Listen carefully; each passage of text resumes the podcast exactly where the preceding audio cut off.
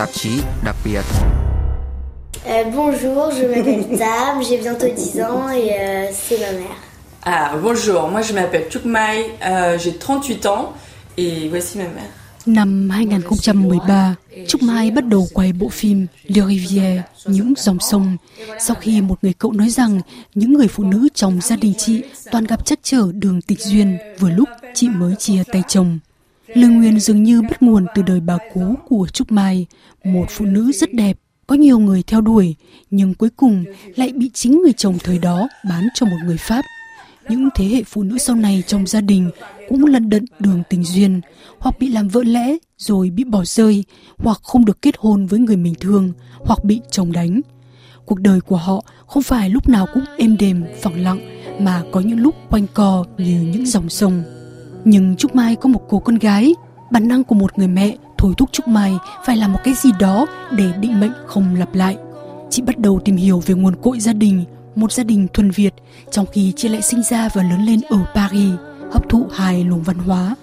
Từng quay phim về sự đa dạng của vẻ đẹp theo đúng nghĩa rộng với những con người và những ngành nghề khác nhau. Lần đầu tiên, Trúc Mai ghi lại hình ảnh những người thân trong gia đình, mà thực ra chỉ là bốn người phụ nữ, bốn thế hệ khác nhau. Bà ngoại, mẹ, Trúc Mai và cô con gái trong những lúc vui, lúc buồn hay giận dữ. Mối quan hệ giữa mẹ và con gái có những lúc thăng, lúc trầm nhưng luôn gắn bó mà theo Trúc Mai khi trả lời RFI tiếng Việt là nhờ thừa hưởng truyền thống Việt Nam. En étant né en France de parents vietnamiens, la Sinh ra ở Pháp, bố mẹ là người Việt, với văn hóa được hấp thụ nên tôi khó biết được phần nào trong tôi là Việt, phần nào là Pháp. Đúng là khi lớn lên ở Pháp, tôi không nói tiếng Việt nữa, tôi đã để mất rất nhiều trong phần văn hóa Việt này. Nhưng bộ phim thì lại rất lai mà có lẽ sẽ không thể nào có được trong một nền văn hóa thuần Pháp. Tôi nghĩ rằng tình cảm gia đình, sự phục hồi và khả năng luôn tái sáng tạo mối quan hệ mẹ con của chúng tôi, dù có nhiều lúc thăng trầm, là điều gì đó khó có thể thành hiện thực trong một nền văn hóa nơi mà gia đình không phải là một yếu tố mạnh.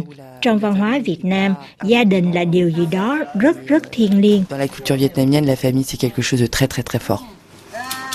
chẳng có gì hết má chẳng có gì mà lo hết con cảnh ở đây Mỗi thế hệ phụ nữ trong gia đình vượt lên số phận định mệnh trở thành một nữ anh hùng trong mắt người kia. Có thể thấy đạo hiếu làm con trong truyền thống gia đình Việt Nam qua những thước phim đầy xúc động, đặc biệt là cách Hồng Loan, mẹ của Trúc Mai, chăm sóc mẹ của bà. Ma grand-mère rentre euh, du Vietnam. Bà ngoại tôi từ Việt Nam về Pháp, trong tình trạng sức khỏe rất xấu. Bà sắp chết, nên chúng tôi quyết định đưa về Pháp để mẹ tôi, làm bác sĩ, có thể chăm sóc bà. Và mẹ tôi đã chữa khỏi bệnh cho bà một cách gần như thần kỳ. Tôi thấy thật mầu nhiệm, vì tôi không nghĩ là bà sẽ qua khỏi. Mẹ tôi trong vai trò là bác sĩ thì không thấy có gì là kỳ diệu cả. Nhưng cũng nhờ vào tình thương yêu mà mẹ tôi trao hết cho mẹ của bà. Tình cảm đó có thể không phải đến một cách nhanh chóng, mạnh mẽ. Khi ngoại gần như sống những ngày cuối cùng, mẹ tôi đã chăm sóc bà vô cùng tận tình. Mẹ tôi đưa ngoại về nhà sống. Đây là điều khó khăn khi mẹ tôi lúc đó cũng 65 tuổi. Tôi thấy mẹ tôi thật sự dũng cảm và táo bạo. Lúc đó tôi không suy nghĩ nhiều, nhưng giờ nhìn lại, tôi thấy mình cũng có thể rơi vào hoàn cảnh đó trong 50 năm nữa với con gái mình để xem chuyện gì sẽ đến. Dans 50 ans, avec ma fille, on verra. Người xem có cảm giác như Trúc Mai qua mỗi cảnh quay, quan sát cách mẹ chị chăm sóc bà ngoại, dường như để chuẩn bị cho mối liên kết trong tương lai giữa chị và mẹ, giữa chị và con gái. Quand les parents grandissent, Khi certains- bố mẹ nhiều tuổi hơn, nhiều người nói rằng con cái trở thành bố mẹ của bố mẹ họ vì họ phải chăm sóc, vì bố mẹ họ có thể không còn tự lập được. Tôi chờ xem chuyện gì sẽ đến. Hiện tại tôi chưa biết thế nào vì điều đó còn phụ thuộc rất nhiều vào mẹ tôi. Nhưng tôi không chắc là bà muốn tôi trở thành mẹ của bà. Ban đầu giữa mẹ tôi và tôi không có đối thoại và bộ phim khiến tôi trưởng thành và trưởng thành cũng có nghĩa là có thể tự tạo cho mình những điều mà người ta không có trong quá khứ khi còn nhỏ. Bộ phim đã giúp mẹ và tôi có được điều đó, giúp chúng tôi thực sự hiểu nhau rõ hơn. Người ta cứ nghĩ rằng mối quan hệ ruột thịt giúp chúng ta hiểu rõ nhau, nhưng thực tế hoàn toàn không phải vậy một mối liên hệ ruột thịt níu kéo chúng ta về mặt văn hóa, theo kiểu quan hệ như trong phim là mối liên hệ bẩm sinh mẹ và con. Nhưng thực ra không hẳn như vậy, mà mối quan hệ đó phải được vun vén và dần hình thành dần. Chính bộ phim đã giúp chúng tôi làm điều đó, và để hình thành được mối liên hệ thì phải hiểu nhau, và để hiểu được nhau thì phải nói thật. Đó là lúc rất thiêng liêng, và giờ chúng tôi vẫn làm thế. Et c'était un moment très très fort, et ça l'est toujours d'ailleurs. C'est incroyable, maman. Tu marches drôlement bien. Ah, là, tu peux t'as pas le droit de toucher. Voilà, super. Nhìn cách mẹ chị chăm sóc ngoại, người xem thấy chính mình ở trong đó với hàng loạt câu hỏi. Mình sẽ ra sao khi về già? Mình có được may mắn chăm sóc như vậy hay không? Có ai đó dồn hết tình yêu thương cho mình đến như vậy không? Từ một người ốm liệt giường, mất trí nhớ, bà ngoại của Trúc Mai hồi sinh và nhờ vào cô con gái của bà. Ma mère, c'est vraiment euh, une femme héroïque. Mẹ tôi thật sự là một phụ nữ anh hùng. Đối với tôi, bà luôn như vậy.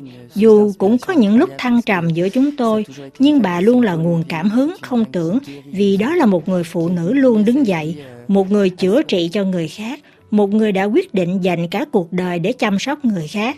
Đó là một người phụ nữ vô cùng dũng cảm, can đảm không thể tin nổi.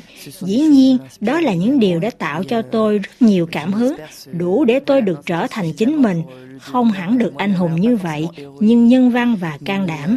Euh, juste voilà, humaine et courageuse. Trúc Mai chăn trở về lời nguyền như có từ xa xưa. Trong phim, người ta chỉ thấy bốn người phụ nữ, bốn thế hệ chăm sóc cho nhau. Chị đi tìm lời giải đáp cho câu hỏi liệu người phụ nữ có thể vẫn sống tốt mà không cần đàn ông hay không? Je pense que culturellement, on a été très très imbibé par l'idée que Tôi nghĩ rằng về mặt văn hóa, người ta bị nhồi nhét ý nghĩ là phụ nữ không thể là gì nếu không có đàn ông. Đối với tôi, bộ phim là một bước tiến giúp tôi cảm nhận được thâm tâm của mình. Và dĩ nhiên không phải là tôi không có ý nghĩa gì nếu không có đàn ông. Tôi thấy là khi tìm hiểu những người phụ nữ bất hạnh trong gia đình, tôi lại tìm được một sức mạnh, một điều quý giá không tưởng. Đúng là chúng tôi phải bỏ những định kiến của quá khứ, không phải để gây chiến về giới tính, mà để tất cả mọi người luôn vui tươi, hạnh phúc hơn và nhân văn hơn.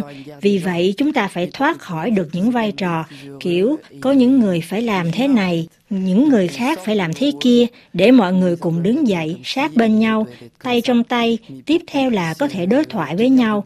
Và mẹ và tôi đã làm được như vậy. et puis qu'on puisse dialoguer, et c'est ce qu'on a fait.